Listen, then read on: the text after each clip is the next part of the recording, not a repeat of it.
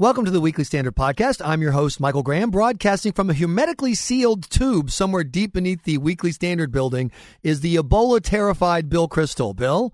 Hey, Michael. Thanks for that wonderful introduction. I uh, no, we're not we're not sealed at all. We're right here in D.C., where it looks like there might be. One hopes not, but uh, some poor fellow suffering from uh, Ebola-like symptoms, I guess, is being quarantined at Howard mm-hmm. University Hospital. That just broke a little while ago. So we know Ebola obviously is a, biological you know, issue fundamentally, but there's been a lot of public policy and political talk centered around this notion. Peggy Noonan wrote about in the Wall Street Journal today. Uh, Matt Continetti, a, a, former colleague of yours over at the uh, uh, Washington Free Beacon, has it about this gap between the elites who are saying, "Oh, calm down, everything's under control, nothing to see here," and the normal people who are watching what they're doing and going, I don't think you guys either you think I'm dumb or you're it's just the I think the average American is not very comfortable or confident in how the government is handling Ebola thus far. And nor should he be, I would say. I think Matt's piece was terrific, Matt Continetti's piece, uh, pointing out some of the similarities between other crises where the elites decided, hey, no problem, nothing serious to worry about. The border, oh, come on, you have to be kind of a know-nothing to be worried about this, uh, our border security and whether we might have tens of thousands of people flooding in if there's an amnesty. But uh, 2007, 2008, the economic and financial elites and, and the government uh, elites who worked on those issues, no, there can't be another crisis, another crash. You can't actually have banks go uh, under or become uh, uh, unsolvent or have huge markets become illiquid. That's something that happened 70 years ago. That doesn't happen today. And to be fair, conservative elites have been wrong. I remember 2004, 2005, you know, people like me being very alarmed about what was happening in Iraq and being told by Don Rumsfeld and other uh, conservative elites, oh no, it's just a temporary little thing. Uh, we've got it under control. So I think the people, the public is right to be uh, doubtful of the expertise of the so-called experts. And in this case, I mean, again, it's one thing if uh, you know if they're if they're experts and they say X, Y, and Z and X, Y, and Z happen, fine.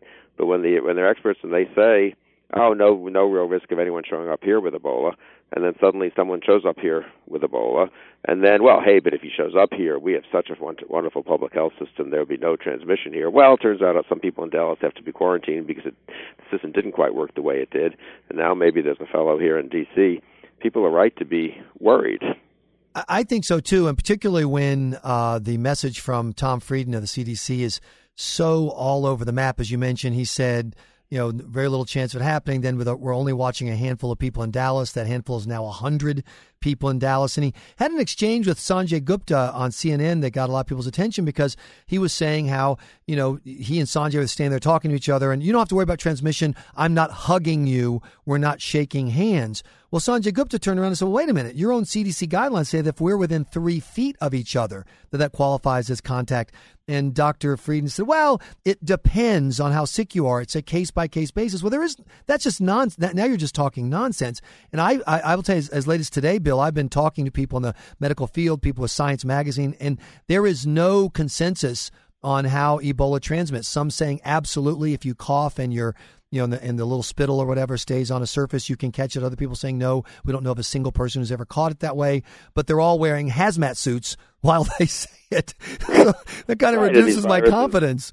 And they and they mutate and have different right, I guess versions, whatever the right technical term for that is. So it's mm-hmm. not as if you can even say with certainty ahead of time necessarily that what happens in one case couldn't, or what happened three years ago in one case would necessarily be the remain the situation three years later. I've seen uh, Dr. Frieden over the you know sporadically over the last few weeks and months as this issue has built up, and obviously much more in the last two three days.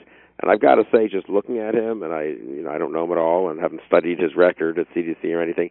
He just looks like a guy who doesn't actually know that much about what he's talking about, has been given talking points to repeat, thinks his job is much more to reassure the yokels out there and prevent some kind of panic than to actually be straightforward about this disease and what we do or don't know, and is following some kind of politically correct or, or otherwise, you know, internationally kind of acceptable type agenda in terms of the public health measures instead of uh, being straightforward about maybe what we should be doing in terms of travel and other things. For example, I just saw this a few minutes ago online.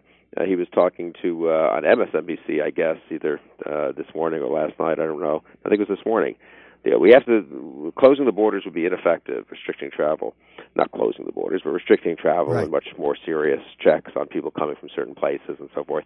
Uh, the only way we're going to get to zero risk is by stopping the outbreak at the source. Well, that's fine, but since that isn't going to happen right away, maybe when we get to like to get to much less risk than more risk. I love the way they use these straw men here. You know, right. the, the only alternative is never letting anyone enter the U.S. for the next six months, or having totally open borders. And then I, I like this line by this is Dr. Frieden. He's the top health official, right? Even if we tried to close the border, it wouldn't work. People have a right to return. Really? Is wow. that a public health statement, or is that some kind of liberal constitutional law principle? Exactly. I don't even think it's a true principle. Incidentally, people have no right to return.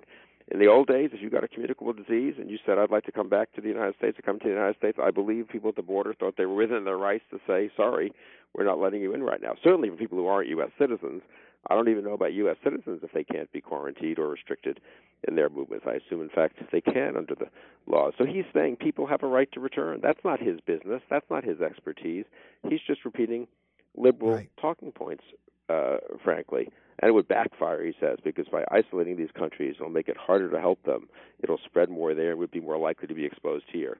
Really? Would it be harder to help people in Liberia if we made it had more tests for people flying from Liberia to come to the to come to the U.S. and more tests on people who had originated in Liberia. And if we told U.S. citizens maybe don't vacation, don't visit your relatives in Nigeria or Liberia for a while, doesn't mean that physicians you know wouldn't go there and under carefully uh, planned and monitored.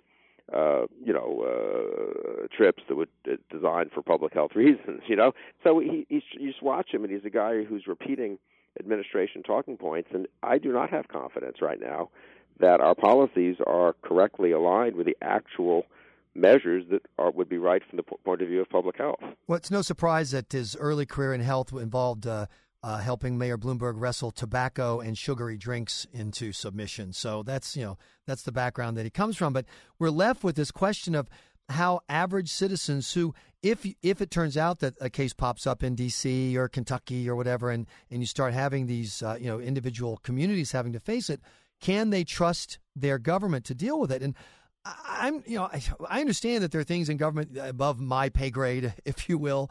But when I see the Ebola family still in the same apartment, no one has even shown up to clean the apartment, remove the bed sheets of the Ebola victim. And until yesterday, Bill, they were free to move around the community. They had been asked to stay home, but the judge was uncomfortable, he said, forcing them to stay home. And it was only after it became evident that they were just going to keep roaming the community that he sent the police over there. They still had kids who had been exposed to the Ebola uh, patient in public schools until yesterday. Uh, you, I think average people like me go, this doesn't, it seems as though they're unwilling to take the actions that common sense would dictate they take. Yeah, totally agree. I mean that it's one thing for people to make a misjudgment. I mean, you think this will work and it doesn't work based on your professional judgment, your expertise. And I think a lot of citizens, me included, would say, okay, that's you know, they they not everyone's going to get everything right. But when you're sitting there as a non-expert and you see these people making decisions and making arguments that clearly are not based on their expertise, that are driven by a different agenda, I think we are right to say, wait a second, could we actually have your public health judgment here, not what you think will make people unhappy in Liberia or make the UN representative of, from the World Health Organization discomforted, or as you say, a judge deciding that he just wasn't kind of didn't wasn't happy with the idea of uh, forcing people to stay in an apartment, I suppose uh, or whatever. It's really um, ridiculous. Look, I don't know how to be a good Secret Service agent. I don't know how to protect the White House, but I think I have enough common sense, and so do my fellow citizens, to say that there was something wrong with the way it was being done in the last uh, few months and, and last year or two. And that's a very similar situation, I think. And I think we're getting to the point where we really are going to have a kind of civic revolt here, and I don't think the civic revolt should be a know-nothing thing where we say, you know, I try to say what the right policy is in terms of what tests people have to take before getting on planes, or whether they shouldn't be allowed to get on planes for at least a while, or something in between, or some other right. resolution to that kind of thing.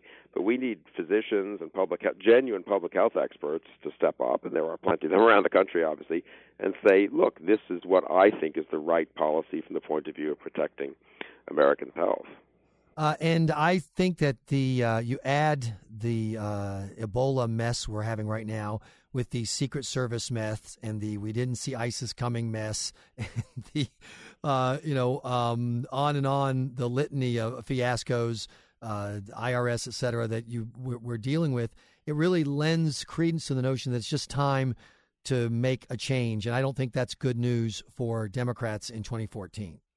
Yeah, I agree with that, and also because they are the party that wants to believe in government. And from Obamacare to the IRS, now to the Secret Service, and maybe, unfortunately, to the CDC, we have institutions of government that have been under Democratic care and governance for six years, which uh, are not functioning well. This is the guy who came in and was going to reform and improve government. Uh, you could really make the case that you know the worst, uh, uh, Katrina and other things, and will, will go down as black marks for Bush. But uh, the Obama, you know, number of black marks is is fast outpacing, I'd say, the the uh, the, the Bush administration. So yeah, I think this isn't good for them politically. I mean, it's always hard to tell, but generally speaking, I've thought for you and I've discussed this for two, three weeks actually that there was a pretty good chance of a, a pretty big Republican year. Republicans may not have done that much to deserve this. Uh, here in Washington, they didn't. They pretty much have just uh, tried not to make mistakes. Maybe that will turn out to have been wise. They do have good candidates on the whole in many races around the country. And if you just look at these races, you do see them beginning to move uh, in a Republican direction. The more the more Republican seats, the more Republican states are the Republican candidates tend to be opening up leads, and the more even states, the Republican candidates are establishing slight leads, or at least the momentum on their side in most places, not all. And in states that were considered long shots, Virginia, where where I live, New Jersey, where our friend Jeff Bell is running, suddenly you have races that are 10, 11 points, Republicans 10 or 11 points down, not 20 points down. Uh, and if you look at the more likely voters, maybe he's really five or six points down. And you wonder whether it couldn't be a very big Republican year. When you say very big, I mean how big? I, yeah, I, I maybe it's uh, my newfound pessimism after 2012, but like I look at North Carolina and say, how in the world can this still be competitive in, uh, you know, a, a, state in the South like North Carolina? Uh, I love the fact that Joni Ernst is knocking the doors off in Iowa, but she's fortunate she has a horrible opponent um, yeah. So where do you think we really, oh, if if you had to kind of guess on the states that will go Republican, the states the Republicans may end up losing, what what's where where do you sort them, Bill? I mean, I'd say there's a big variance. First of all, I really do believe I could write a scenario where the Democrats' uh, attacks on the Republicans succeed. The Republicans are kind of incompetent in prosecuting their campaign. Some of these individual Democrats, like in North Carolina, the races go in a good way for them. Some of the third-party candidates, like in North Carolina, hurt the Republicans. You could end up in a situation where the Republicans don't win the Senate and they only pick up three or four seats. I don't think that's out of the question. I think it's low probability, but not out of the question. I think you could imagine a scenario where things break right everywhere and Republicans end up with 11 or 12 seats, honestly. And I think right now, if you ask me the over/under, I would say about eight seats. I think Republicans are, in my view, likely to win almost all the Romney seven, the seven states with Democratic senators right now that Romney carried, uh, where there are elections this fall and then pick up uh, probably six of those seven, maybe seven of those seven, and then pick up one or two or three of the Iowa, Colorado, New Hampshire bunch. But I don't rule out, as I say, getting beyond that either, if if there really is kind of a wave. And uh, I do think people have probably underestimated uh, how useful it. Voters are now learning more about the candidates themselves, right? Earlier, it was kind of a name on a ballot, Republican or Democrat. And I think when that happens in some of these states, the Republican candidates are pretty attractive, pretty good, um, and I think they will be helped at the end. I, North Carolina is the one where every Republican's frustrated, but I don't know. I'd still bet personally. You got a, if a Democratic incumbent's at 45, even if she's ahead, let's say, of the Republican who's at 42, but Kay Hagan's the incumbent. I just think incumbent at 45 at this stage in the race. Uh, those undecided voters are not going Democratic. I don't think in the last month, and I think I would still bet on Tillis in North Carolina. I think the Libertarian vote will drop some, will get halved probably in the last couple of weeks. So I'm, from a Republican point of view, uh, pretty optimistic. Now, being optimistic was wrong in 2012, and so people are very wary of it, and they probably should be, and we they certainly need to work hard. But I think it could end up being a pretty strong year. Will the uh, new jobless numbers and the uh, uh, president's attempt to focus on the economy turn any of that around? Will it give a re- Democrats a reason to show up? You know, look better than having bad numbers, but I, I got to think that ISIS and Ebola and the Secret Service and other things that are much more directly in the president's control than month-to-month employment numbers. And again, the longer-term unemployment is bad. And I was I was talking to a Democrat, a Democrat policy type, the other day, and he said he's been looking at a lot of survey data, some of it election-oriented, but a lot of it more the deeper kind of attitudinal data. And he said, look, you can have the unemployment go from 6.1 to 5.9 or whatever happened, I think today, but people are getting increasingly depressed, not not optimistic about their own economic future and, and their families and their communities. And the attitude is is you know 2008 was a real body blow. Everyone understood it would take a while to to to, to recover. That's why Obama got the benefit of the doubt as late as 2012. It's why he won re-election. People thought, okay, two percent growth's not great, but it was a hard one to come back from. It's going to pick up. Now people, it's still two percent growth. Uh, long-term unemployment isn't improving, and people are looking at their own situation. And really now, for the first time, this is my friend talking, saying, you know, I'm not sure it's ever going to get better. I mean, I don't think I'm going to be out in the street but I think I might have 1% wage increases for the next decade, and things will go up, the cost of things will go up 2 or 3%, uh, and I will have less money uh, 10 years from now than I have today, and my kids will have more debt, you know, if they go to college or something than they have today, and their prospects don't look great, and I'm really getting pessimistic about the overall future, and I think that that's bad for the country, incidentally, uh, obviously, uh, but it is also politically, I think, why you get these headlines in Washington and New York that look, oh, a little bit of a comeback. Stock market's not bad. Uh, the macro unemployment numbers not bad. But in, in middle America, middle and working class America, there's more pessimism, and, and it is based on the fact that the average paycheck doesn't go as far, and young people's job prospects don't look very good. And Republicans really have to respond to that. They can get away this year with uh, basically being against Obama, uh, but 2016, the Republican presidential candidate will really need to have an agenda to get the economy going again, especially for working class and middle class Americans.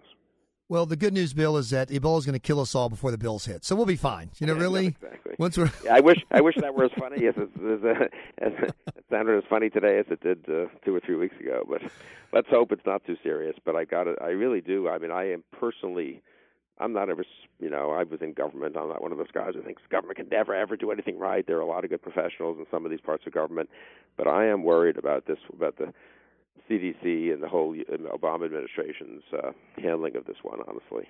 Well, uh, I understand that they've already put a task force together, and uh, Miss Pierson and Lois Lerner will be heading it up. So there won't be any problems at all. Bill Kristol, thanks so much for joining us for this Weekly Standard podcast. My pleasure, Michael. You've been listening to the Weekly Standard podcast. Please be sure to check weeklystandard.com regularly for podcast updates. I'm your host, Michael Graham. And that's it. That was